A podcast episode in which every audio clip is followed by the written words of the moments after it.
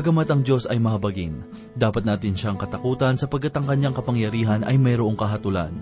Ito ang malino na ipinahayag sa unang kabanata ng Nahum, talatang 4 hanggang 10, at ito po ang mensaheng ating pagbubulay-bulayan sa oras na ito dito lamang po sa ating programang, Ang Paglalakbay.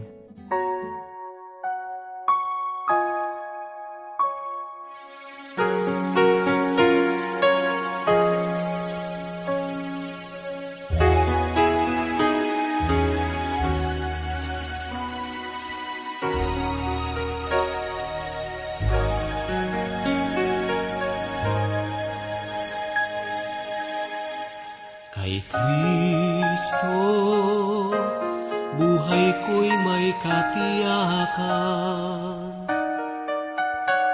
Siya lamang ang tangi kong kailangan. Pagsubok, ngayon ay aking maharap. Tunay, ako'y pababayaan ni Jesus ang buhay. Sa mundo'y mayroong hangganan. Kay hirap at walang patutunguhan. Salamat kay Jesus,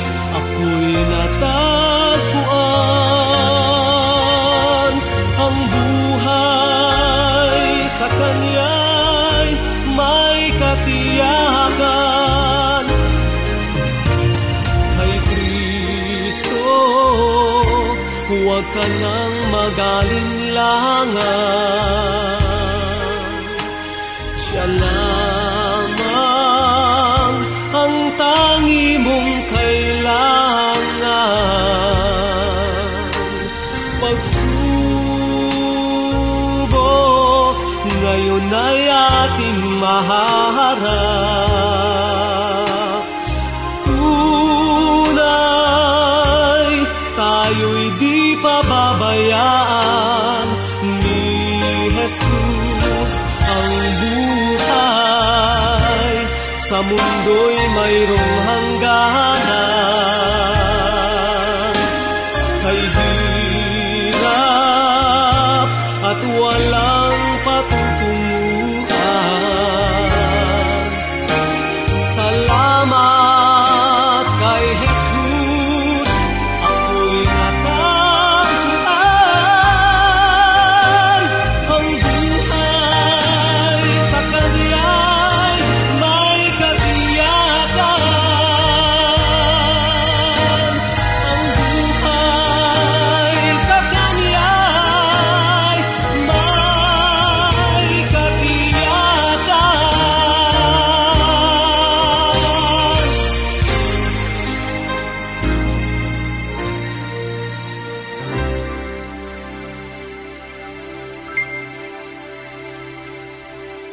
Kamusta po kayo mga kaibigan? Sana po kayo ay nasa maayos na kalagayan at handang makinig at matuto ng salita ng Diyos. Ako po si Pastor Dan Abangco, ang inyong tagapanguna. Tayo po ay mag-aral ng salita ng Panginoon. Bago po tayo dumako sa pagpapatuloy ng ating pagbubulay sa aklat ni Propeta Nahum, ay nais ko munang talakayin ang maikling pahayag ni Apostol Santiago na kaugnay pa rin naman sa paksa ni Propeta Nahum tungkol sa pakikisama at pagiging malapit sa Diyos. Ipinamamanhik ni Apostol Santiago kung ano ba ang mga pinagmumula ng mga digmaan at pagtatalo-talo. Tinukoy niya na ang problema ay nasa kanilang mismong mga sariling hangarin. Ipinahayag niya na ang kanilang mga pananalangin ay walang bunga sapagkat mayroong silang mga makasariling hangarin. Tulad ng isang propeta, mula sa lumang tipan ay pinaratangan niya sila na mga ngalunya dahil sa kanilang pakikipagkaibigan sa sanlibutan. Ang pagiging kaibigan ng sanlibutan ay humahantong sa paninibugho ng Diyos. Subalit kung sila ay bukas loob na magpapakumbaba, ay bukas loob ang Diyos na magbibigay ng biyaya. Kung gayon, Si Apostol Santiago ay nagbibigay sa kanila ng payo na lumapit sa Diyos at magpasakop sa Kanya na mayroong kapakumbabaan, may dalisay na puso at tunay na pagsisisi. Nagbibigay babala siya ng babala sa kanila tungkol sa pagkasalita ng masama sa kanilang kapatid sa pananampalataya at sa kanila ay magbigay hatol. Mga giliw na tagapakinig, sa bawat kalooban ng bawat tao ay tila may digmaang nagaganap, sapagkat nakikipaglaban ang ating kalooban sa galit, pagpatay, pagnanasa, pagnanakaw at marami pang iba. Humahantong ito sa hindi pagtugon sa ating mga panalangin. Kung sino man ang nagnanais na maging kaibigan ng sanlibutan ay nagiging kaaway ng Diyos. Kung paanong tinatanggihan ng Diyos ang mapagmataas, ay handa naman siyang magbigay ng biyaya sa mapagkumbaba. Magpasakop kayo sa Diyos, tanggihan ng Diablo, at siya ay lalayo sa inyo. Lumapit kayo sa Diyos, at siya rin naman ay lalapit sa inyo.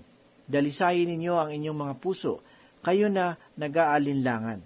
Manangis kayo para sa inyong mga kasalanan. Magpakumbaba kayo sa Panginoon, at kayo ay kanyang itataas. Hayaan natin ang Diyos nang siyang maging tagapagbigay ng utos at siya na rin ang maging hukom. Sapagkat kung hindi ganito ang inyong gagawin, ay magsasalita kayo ng kasamaan at kautusan at hahatulan ang bawat isa. Kung mayroong isang tunay na tagapagbigay ng kautusan na kayang magligtas at magwasak, ay kailangan nating maging maingat sa pagsasabi kung ano ang mga bagay na gagawin natin sa panghinaharap.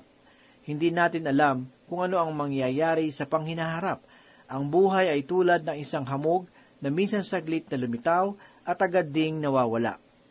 Kaya't kailangan nating kilalanin at alamin ang kalooban ng Panginoon sa ating mga buhay, sapagkat kung hindi ay magmamataas tayo at magyayabang na isang uri ng kasamaan. Sapagkat kung alam ng isa ang kabutihan at hindi ito ginagawa, ay isa itong uri ng kasalanan. Ang tunay na pananampalataya ay hindi nakikipagkaibigan sa sanlibutan. Ang tunay na pananampalataya ay lumalapit sa Diyos. Ano ba ang kinamumuhian ng Diyos? Ang kanyang kinamumuhian ay ang mapagmataas. Ipinapangaral lamang ni Apostol Santiago na magpasakop tayo sa Diyos, iwasan natin ang Diablo at lalayuan niya tayo. Lumapit kayo sa Diyos at lalapit siya sa inyo. Linisin ninyo ang inyong mga kamay at pakadalisayin ang inyong mga puso hayaan ninyo ang inyong mga ngiti ay maging pagtangis. Magpakumbaba kayo sa Panginoon at kayo ay kanyang itataas. Sa pagkakataon pong ito ay muli po nating pagbulayan ang sulat ni Propeta Nahum sa unang kabanata ng kanyang sulat talatang ikaapat na nagsasabi ng ganito, Kanyang sinasaway ang dagat at ito'y tinutuyo, at tinutuyo niya ang lahat ng ilog. Ang Basan at Carmel ay natutuyo, at ang bulaklak ng Lebanon ay nalalanta. Makikita natin sa bahagi ng talata ang mga pahayag na kanyang sinasaway ang dagat at ito'y tinutuyo. At tinutuyo niya ang lahat ng ilog. Naipamalas na ng Diyos ang kanyang kapangyarihan dito. Kanya nang tinuyo ang dagat na pula at ang ilog Hordan. Ang mga lugar ng Basan, Carmel at Lebanon ay ang tatlong lugar na mayroong matatabang lupa. Ang Carmel sa katunayan ay ang burol ng Esdraelon at ang Megiddo ang pinakasentrong bayan doon. Isa ito sa pinakamatabang lupa sa ibabaw na bahagi ng daigdig. Kung pupunta kayo sa hilagang bahagi ng Lebanon hanggang Beirut hanggang sa mga guho ng Tiro, ay makikita ninyo ang magagandang tanawin. Sa panahon ng tagsibol, ay makikita ninyo roon ang mga namumulaklak na mga bungang kahoy. Sari-saring bungang kahoy ang makikita roon, tulad ng saging, dalandan at marami pang iba na nagpapakita na mataba ang lupa doon. Ipinapahayag ni Propeta Nahum na paparating na ang tagtuyot. Dumako naman po tayo sa ikalimang talata. Sinabi ni Propeta Nahum ang ganito, Ang mga bundok ay nanginginig sa harapan niya, ang mga burol ay natutunaw, ang lupa ay nawawasak sa kanyang harapan, ang sanlibutan at ang lahat ng naninirahan doon. Mga giliw na tagapakinig, ang Diyos ay tagapaglikha at siya rin ang tagapagpanatili sa lahat ng bagay dito sa sanlibutan. Makikita natin sa bahagi ng talata ang mga pahayag na ang mga bundok ay nanginginig sa harapan niya, ang mga burol ay natutunaw. Ang mga pahayag na ito ay tumutukoy sa mga lindol at sa mga pagputok ng bulkan. Maaari ninyong sabihin na ang Diyos ay may gawa sa pagputok ng mga bulkan, mga lindol at matinding pagbaha. Subalit hindi mo maaaring sabihin na siya ang may sala sa pagkamatay ng mga tao dahil sa pangyayaring iyon, sapagkat ang tao ay binigyan ng Diyos ng karunungan na nagsasabi sa kanya na huwag siyang magtayo ng kanyang bahay malapit sa isang ilog dahil sa panganib ng isang baha. Tunay na ang Diyos ay may kontrol sa kalikasan, subalit hindi natin maaaring sisihin ang Diyos dahil sa mga kalamidad na nagaganap. Ang may responsibilidad sa mga ito ay ang mga tao. Hindi siya kailangang maging malapit sa mga ito, maging sa mga lugar na kung saan maaaring pagmulan ng isang lindol. Ipinahayag naman ni Propeta Nahum sa ikaanim na talata ang ganito, Sino ang makatatayo sa harap ng kanyang galit? Sinong makatatagal sa bangis ng kanyang galit? Ang kanyang puot ay binubuhos na gaya ng apoy, at ang malaking bato ay binabasag niya. Natutunan ng tao na hindi niya kayang makipaglaban sa kalikasan. Ang relihiyon ay naging kaaway ng tao. Ang lipunan ay kaaway ng tao. Ang ating kabihasan ngayon ay hindi kaibigan ng biyaya at iyon ay tinitiyak ko sa inyo. Totoo na ang kalikasan ay maaaring maging kaaway ng tao, ngunit maaari din niya itong maging kaibigan. Ang paksa rito ay kung susubukan mo na labanan ng kalikasan, ay isa ka ng talunan kahit hindi pa nagsisimula ang laban. Ipinahayag din sa bahagi ng talata ang mga kataga na sinong makakatagal sa bangis ng kanyang galit. Ang katanungang ito ay nakatuon sa mga taga Ninibe na tinanggihan ang awa ng makapangyarihang Diyos. Mga kaibigan, kayo ba ay may kasagutan sa tanong na iyon? Nais kong itanong iyon sa inyo kung kayo ay hindi paligtas. Marahil ay nakasalig ka sa iyong sariling kakayahan o kabutihan. Ikaw ba ay tunay na naniniwala na makakatindig ka sa harapan ng banal na Diyos na lubos na namumuhi sa kasalanan at may layunin na ito ay hukuman? Muli ay ito ang aking katanungan. Kaya mo bang tumayo sa harapan ng Diyos?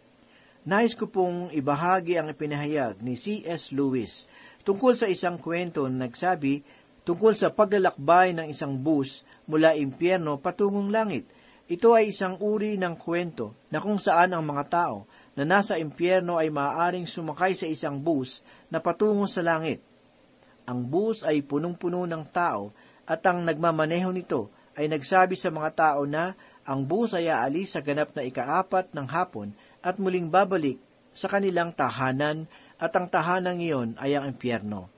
Sinabi sa kanila ng tagapagmaneho na maaari kayong magpaiwan, subalit sila ay hindi nagpaiwan.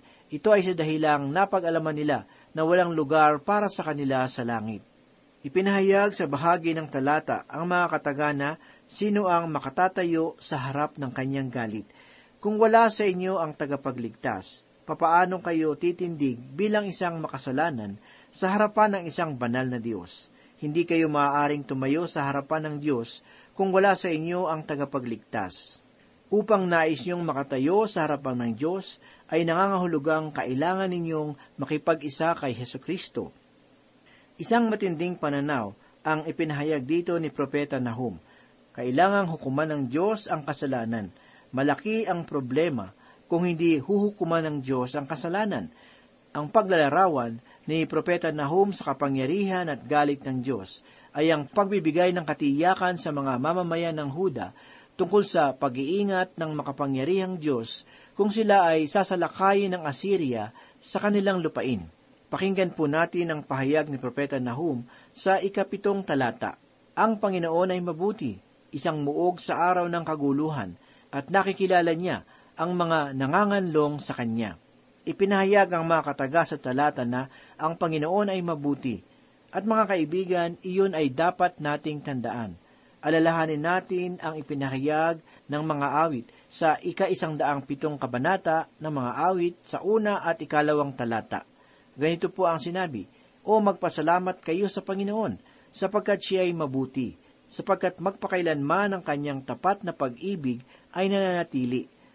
Sabihin gayo ng tinubos ng Panginoon, na kanyang tinubos mula sa kamay ng kaaway Kung ang mga mananampalataya na tinubos ni Heso Kristo ay hindi magpapahayag ng ganoon, ay sino pa ang magsasabi, ang Panginoon ay mabuti. Mga kaibigan, tunay na ang Diyos ay mabuti, at iyon ay kawili-wiling malaman. Sa pagkakataong ito, ay hindi ko kayo kilala, hindi ko alam kung nasaan dako kayo o kung ano ba ang inyong kalagayan. Ngunit nalalaman ko na kayo ay iniibig ng Diyos at nais Kanyang iligtas kung ikaw ay lalapit lamang sa Kanya. Ang Diyos ay mabuti, at ito ay isang pahayag na hindi na nangangailangan pa ng paliwanag. Makikita natin sa bahagi ng talata ang mga pahayag na isang muog sa araw ng kaguluhan. Kayo ba ay mayroong problema? Nais ba ninyong pumunta sa isang mabuti at matibay na kublihan? Mga giliw na tagapakinig, ang Panginoon ang kublihan na iyong hinahanap at nakikilala niya ang mga nanganganlong sa Kanya na nasa bahagi rin ng talata at nagpapasalamat ako na ako ay hindi maliligaw sa buhol-buhol na buhay kasama ang maraming tao dito sa sanlibutan. Mga kaibigan, hindi kailangan ng Diyos ang isang computer upang maitala ang inyong pangalan. Sa katunayan, ay nakasulat ka na sa kanyang puso. Kanyang isinulat ang iyong pangalan sa kanyang mga palad at nakikilala kanya, at nakikilala rin niya ang mga tao na nagtitiwala sa kanya. Ganito naman po ang pinahayag ni Propeta Nahum sa ikawalong talata. Ngunit sa pamamagitan ng umaapaw na baha, kanyang lubos na wawasakin ang kanyang mga kaaway, at hahabulin ang kanyang mga kaaway sa kadiliman. Mamamangha ang mga taga-Assyria sa Panginoon. Sinabi sa talata na umaapaw na baha at ito ay naglalarawan ng isang ilog na rumaragasa at umaapaw sa magkabilang bahagi nito at mapanira habang ito ay dumadaloy. Marami ang naniniwala na ito ay tumutukoy sa mga kawal ng Babilonya na mapagtagumpay. Sa mga kawal ng Babilonya na matagumpay na napasok ang Ninibe nang biglang umapaw ang ilog Tigris at wasakin ang mga pananggalang sa baha at ang pundasyon ng palasyo. Ipinahayag din sa bahagi ng talata ang mga katagana hahabulin ang kanyang mga kaaway sa kadiliman. Ang pahayag na ito ay nagbibigay sa aking kaisipan ng isang katanungan tungkol sa lugar ng lubos na pagpaparusa. Mas marami ang naitala tungkol sa salitang kadiliman kaysa salitang apoy sa banal na kasulatan. Maging ang ating Panginoon ay ginamit ang ganoong kataga. Pakinggan po natin ang ipinahayag ng ating Panginoong Heso Kristo sa ikawalong kabanata ng sulat ni Mateo, talatang ikalabing dalawa. Ganito po ang sinabi, Ngunit ang mga anak ng kaharian ay itatapon sa kadilimang nasa labas, doon nga ang pagtangis at pagngangalit ng mga ipin. Maging sa ikadalawamput dalawang kabanata ng sulat ni Mateo, talatang ikalabing tatlo, ay ipinahayag po ang ganito, Kaya't sinabi ng hari sa mga lingkod, Kapusin ninyo ang mga paa at mga kamay niya at itapon ninyo siya sa kadiliman sa labas. Doon ay ang pagtangis at ang pagngangalit ng mga ngipin. Mga kaibigan, ang apoy ay tunay na mapaminsala sa pisikal at hindi sa espiritual. Subalit ang mga apoy ng budhi na nagigising ng mga masamang bagay ng isang tumatanggi kay Heso Kristo ay ang hindi pagtupad sa mga bagay na dapat niyang gawin. Isipin ninyo ang kadiliman na pangwalang hanggan Ilarawan ninyo sa inyong isip kung papaano lumakad sa kadiliman at hindi mo makita kung saan kapatungo. Ang kadiliman para sa akin ay mas nakatatakot na paglalarawan sa impyerno kaysa sa apoy nito. Maaring iyon ay isang bagong pananaw para sa inyo at iminumungkahi ko sa inyo ang magpatuloy sa paglakad sa gabay ng salita ng Diyos. Alamin naman po natin ang ipinahayag ni Propeta Nahum sa ikasyam na talata kanya pong sinabi, ano ang inyong binabalak laban sa Panginoon? Siya'y gagawa ng lubos na kawakasan. Ang pagdadalamhati ay hindi titindig ng dalawang ulit. Mga giliw na tagapakinig, nagbigay ng katanungan si Propeta Nahum sa mga mananakop ng mga taga-Assyria at ito ay makikita natin sa bahagi ng talata na nagsabi, ano ang inyong binabalak laban sa Panginoon? Makikita rin natin sa bahagi ng talata ang mga pahayag na siya ay gagawa ng lubos na kawakasan. Ito ay tumutukoy sa kapangyarihan ng Assyria na lubusang mawawasak. Mas maunawaan ninyo ang mga pahayag na ito Kung babasahin ninyo ang katuparan nito sa ikatatlumputpitong kabanata ng sulat ni Propeta Isayas. Ang mga katagana, ang pagdadalamhati ay hindi titindig ng dalawang ulit. Sa ibang salita, ay hindi na mabibigyan pa ang Ninibe ng ikalawang pagkakataon, sapagkat naibigay na sa kanila ang huling pagkakataon. Tila lumagpas sila sa isang guhit na hindi nakikita at maaari ninyong itong yapakan bilang pagtakwil sa Panginoon. Hindi naman ito ibig sabihin na hindi kayo maaabot ng biyaya ng Diyos. Subalit pag narating na ninyo ang hangganan, ay hindi na ninyo ito maaabot. Sa ikasampung talata ay ito naman ang pahayag ng propeta Nahum. Gaya ng mga tinik, sila'y nagkakabuhol-buhol. Gaya ng magiinom, sila'y naglalasing. Gaya ng tuyong dayami, sila'y natutupok. Sa bahagi ng talata na ating nabasa, ay ipinahayag ang mga katagana gaya ng mga tinik, sila'y nagkakabuhol-buhol, na maaaring naglalarawan sa hukbo ng Assyria na nagpapakita ng isang matibay na hukbo na mahirap pasukin. Tunay na sila ay wawasakin ng Diyos sapagkat makikita natin sa bahagi ng talata na ipinapahayag ang ganito, Gaya ng magiinom, sila'y naglalasing. Gaya ng tuyong dayami, sila'y natutupok. Ang katuparan ng pahayag na ito ay naitala sa ikatatlumputpitong kabanata ng sulat ni Propeta Isayas. Nais kong ipahayag itong susunod na mga kataga, lalo na sa mga kabataan. Kayo ay magpasya ngayon para kay Heso Kristo habang kayo ay nasa inyo pang kabataan at mayroon pang matalas na pag-iisip. Maaari ngayon ay inyo lamang pinaglalaruan ang katalinuhan o gumagawa ng mga sari-saring bagay tulad ng paglalasing at droga, subalit sinabi ni Propeta Nahum na darating ang araw na kayo ay mabubuwal na tila isang naglalasing. Kung kayo ay mabuwal na tulad ng isang naglalasing, ay hindi kayo makakagawa ng pagpapasya. Ang bagay na binibigyang diin ito ni Propeta Nahum, na kahit ito ay inyong naiintindihan o hindi, ang Diyos ay makatwiran at mabuti kapag siya ay nagbibigay hatol sa isang bayan o isang tao. Ang Diyos ay siya pa ring Diyos ng pag-ibig. Kanyang iniibig ang mga ligaw. Siya ay tulad noong ipinahayag ni Apostol Juan sa ikalawang kabanata ng kanyang unang sulat, talatang ikalawa. Ganito po ang sinabi, Siya ang kabayaran para sa ating mga kasalanan, at hindi lamang para sa atin kundi para din sa kasalanan ng buong sanlibutan. Ang mga tao ay naligaw sapagkat sila ay mga makasalanan at sila ay naligtas dahil tinanggap nila ang alok ng Diyos sa kanila. Tinatanggap ng Diyos ang bawat tugon sa kanyang panawagan. Sa aking pananaw ay makakakita tayo ng paglapit ng tao sa Diyos. Maaring hindi marami ang bilang, ngunit magkakaroon ng panunumbalik sa Panginoon sa bawat tao na tumugon sa kanyang paanyaya. At sa aking sariling pananaw ay magiging isang mabisang kasangkapan ng Diyos ang paghahatid ng kanyang paanyaya sa mga hindi pa nakakatanggap nito. Magiging matindi si Propeta Nahum sa bawat bagay na kanyang sinasabi. Ang Diyos ay magbibigay ng hatol sa Ninibe, at siya ay makatarungan at makatwiran sa kanyang ginagawa. Ngunit, ang Diyos din ay pag-ibig.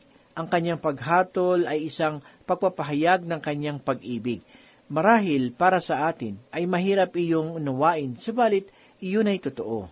Kaibigan, ang aking katunayan ay ito. Handa ka bang humarap sa iyong Diyos na manlilikha? Kung oo, ang iyong sagot ay mabuti. Subalit, papaano kung ang iyong sagot ay hindi? Kung nais mong maging oo ang iyong kasagutan sa tanong na ito, ay sumunod ka sa aking maikling panalangin. Panginoon, tinatanggap ko na ako ay isang makasalanan Patawarin mo po ako sa aking mga nagawang kasalanan at tinatanggap kita bilang aking sariling tagapagligtas.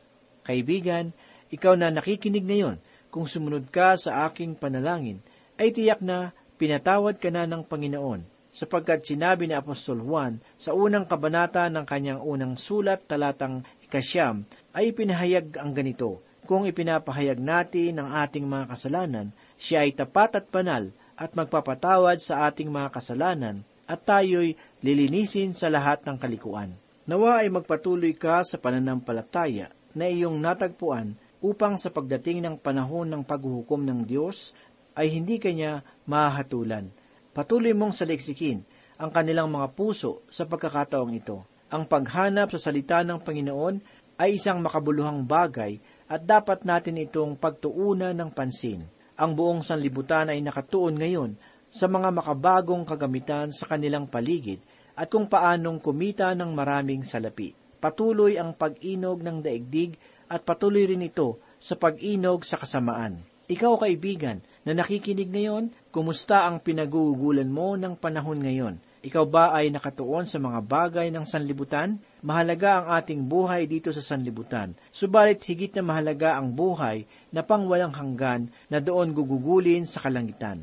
Nawa, ang mga salita ng Diyos ngayon na ating pinagbulayan ay naging isang pagpapala sa iyo. Pagpalain ka ng ating Panginoon at tagapagligtas na si Yesu Kristo.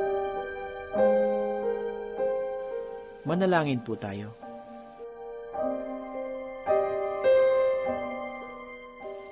Panginoon, isa na naman pong pagpapala ang aming natunghayan sa mga oras na ito. Ang iyong mga salita ay naging pagkain ng aming kaluluwa. Ito ay nagpatibay ng aming pananampalataya sa iyo. Napakasarap na pag-aralan, Panginoon, ang iyong mga salita. Ito ay patuloy na nagiging inspirasyon upang kami po ay magpatuloy sa paglakad sa iyong kalooban. Marami pong salamat muli sa pagkakataong ito. Ito po ang aming samot dalangin sa pangalan ni Jesus.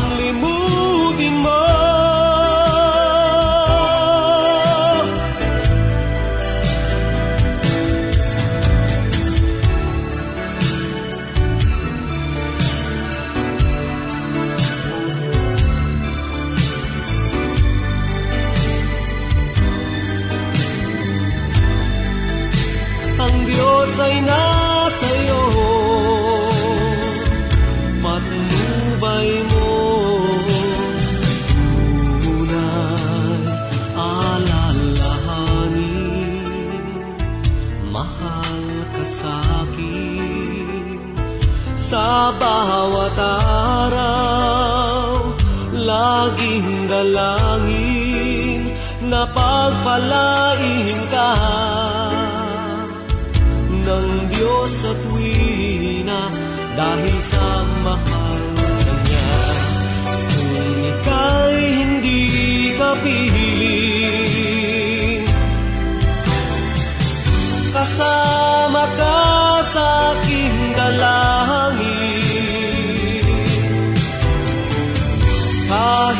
Ako'y di na